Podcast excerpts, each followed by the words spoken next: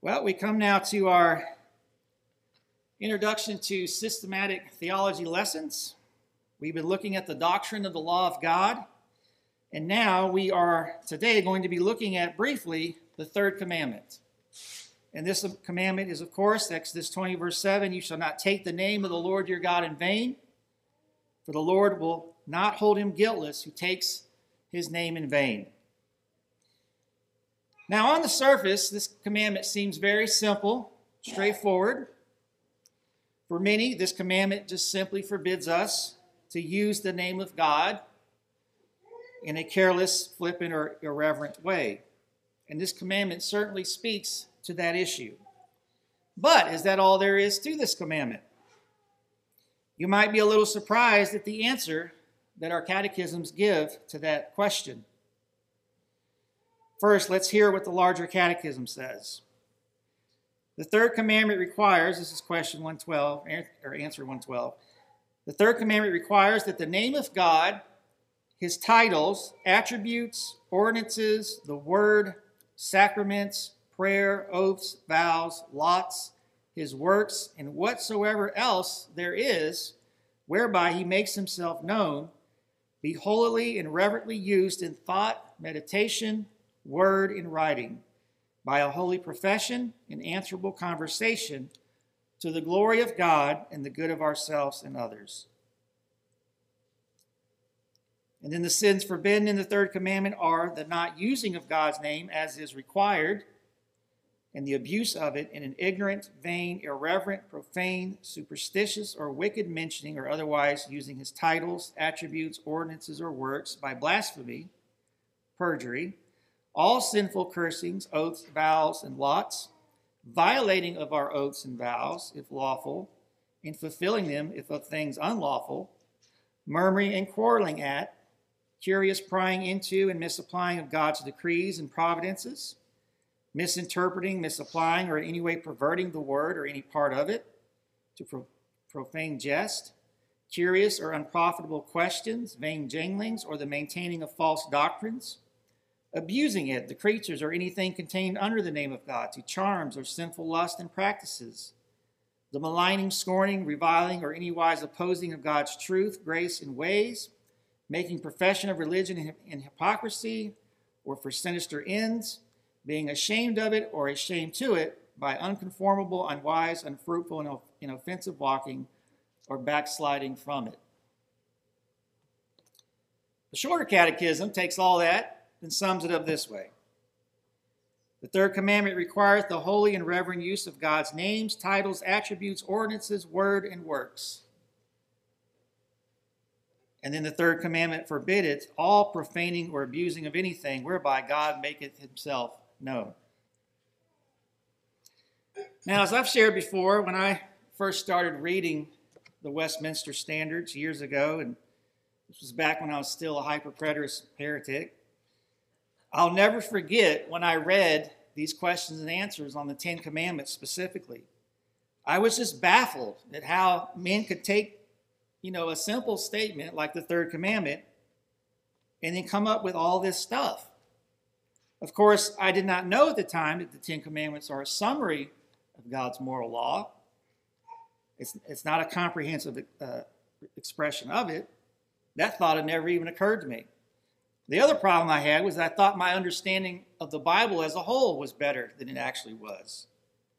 Well, thankfully, the Lord did His work on me and exposed all that in my life and my thinking. But ever since then, I've come around, uh, ever since I've come around to understanding some of these things better, one of the things that I love to do when I read these questions and answers regarding the Ten Commandments is to challenge myself, especially when I'm driving the truck. That's my best time for thinking to see if I can take this commandment, like the third commandment, and come up with an answer that is as full as what the divines came up with. Can I recreate their answer? Can I figure out how they got from point A to point B?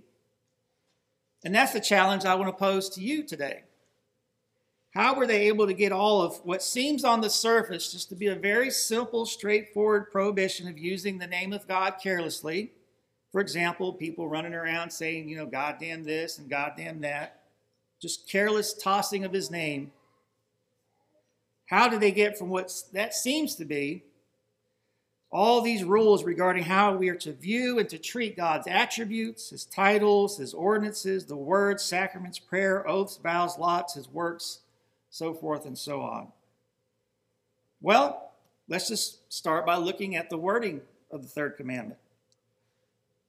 I think we can pinpoint the word or the phrase that, in a sense, opens that door for, for us. We see, for example, the words, the Lord your God. Well, we know who that's referring to. Just go back to the preface in the first and second commandments, right? So we seem to understand that. What about the words in vain? Well, that seems fairly simple. Vain means empty, emptiness, nothing, worthless.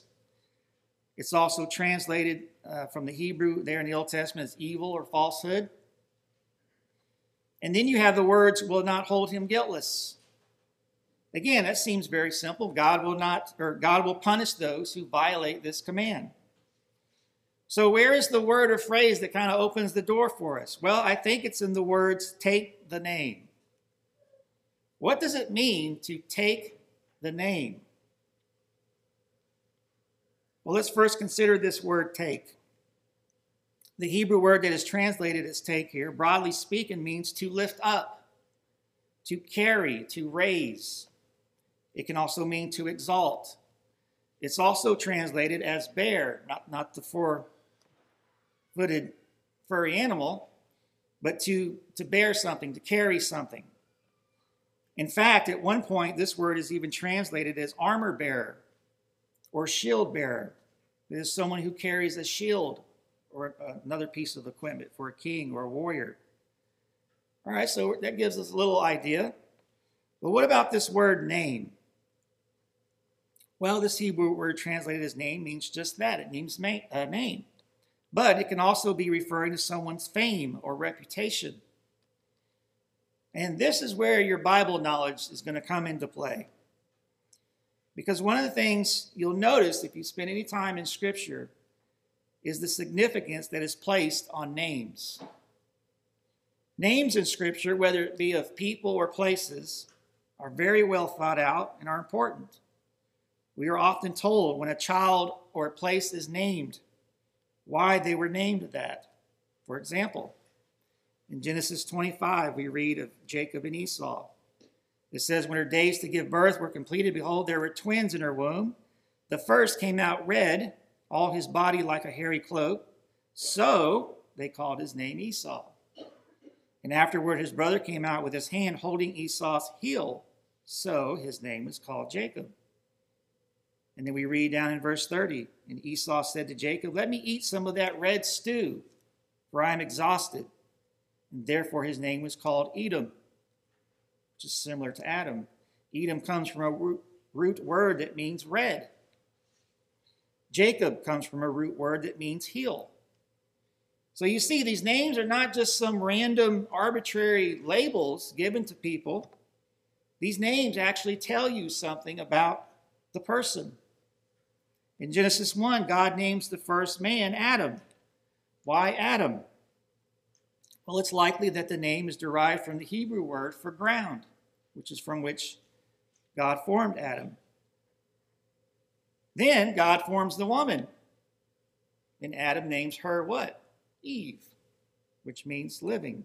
Genesis 3:20. Then God or, or the man called his wife's name Eve because she was the mother of all living. You see, the name tells us something about the person. And beloved, it's no different with God. In fact, we read of a very significant event in Scripture where the name of God comes into focus. In Exodus 3, verse 13, Moses said to God, If I come to the people of Israel and say to them, The God of your fathers has sent me to you, and they ask me, What is his name? What shall I say to them? And God said to Moses, I am who I am. And he said, Say this to the people of Israel I am has sent me to you.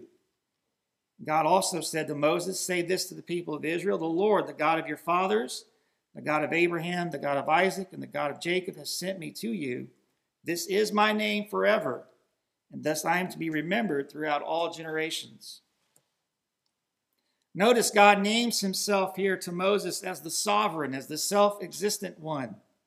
In fact, the covenant name Yahweh is probably connected to the Hebrew verb to be. God is that he is. That is his name. We read of another uh, very telling event in Exodus 33 regarding the name of God. In verse 18, Moses made this request. Moses said, Please show me your glory. And how did God respond to that request? Verse 19, and he said, I will make all my goodness pass before you and will proclaim before you my name, the Lord. And I will be gracious to whom I will be gracious, and will show mercy on whom I will show mercy. And then, if we scroll down to chapter 34 of Exodus, where this takes place, we read these words in verse 5 The Lord descended in the cloud and stood with him there and proclaimed the name of the Lord.